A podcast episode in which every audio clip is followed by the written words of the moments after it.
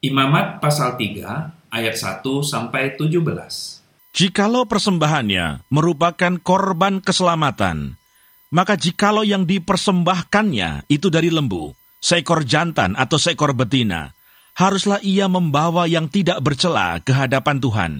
Lalu ia harus meletakkan tangannya di atas kepala persembahannya itu dan menyembelihnya di depan pintu kemah pertemuan. Lalu anak-anak Harun, imam-imam itu, haruslah menyiramkan darahnya pada mesbah sekelilingnya.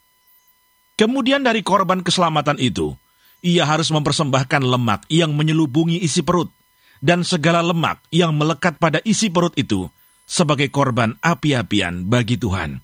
Dan lagi, kedua buah pinggang dan lemak yang melekat padanya, yang ada pada pinggang dan umbai hati, yang harus dipisahkannya beserta buah pinggang itu.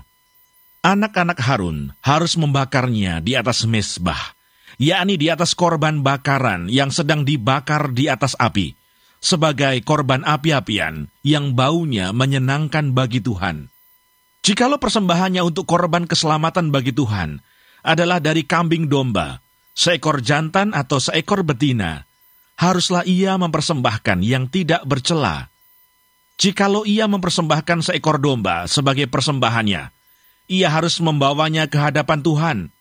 Lalu ia harus meletakkan tangannya ke atas kepala persembahannya itu dan menyembelihnya di depan kemah pertemuan.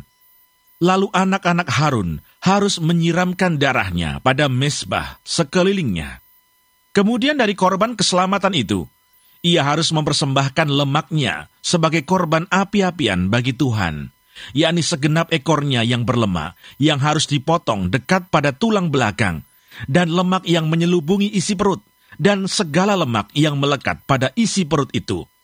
Dan lagi, kedua buah pinggang dan lemak yang melekat padanya, yang ada pada pinggang dan umbai hati yang harus dipisahkannya, beserta buah pinggang itu imam harus membakarnya di atas mesbah sebagai santapan berupa korban api-apian bagi Tuhan. Jikalau persembahannya seekor kambing, ia harus membawanya ke hadapan Tuhan.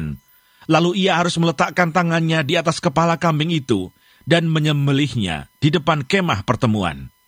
Lalu anak-anak Harun harus menyiramkan darahnya pada mesbah sekelilingnya.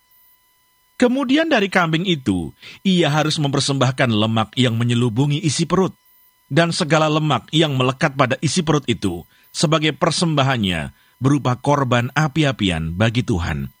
Dan lagi kedua buah pinggang dan lemak yang melekat padanya, yang ada pada pinggang dan umbai hati, yang harus dipisahkannya beserta buah pinggang itu.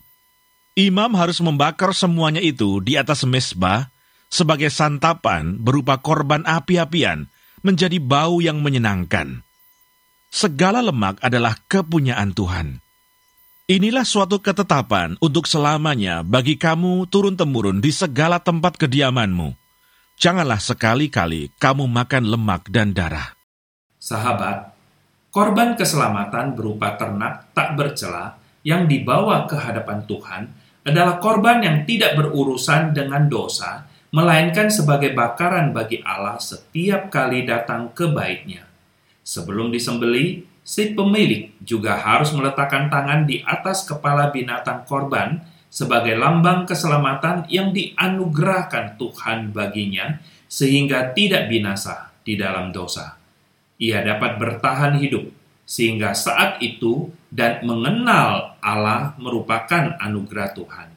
Setelah disembeli, segala lemak, isi perut, buah pinggang, dan umbai hatinya harus dibakar dan dipersembahkan bagi Tuhan.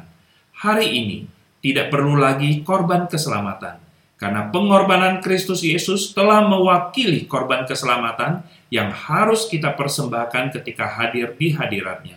Maka bersyukur dan pujilah kebaikan Tuhan yang begitu mengerti dan mengasihi kita. Amin.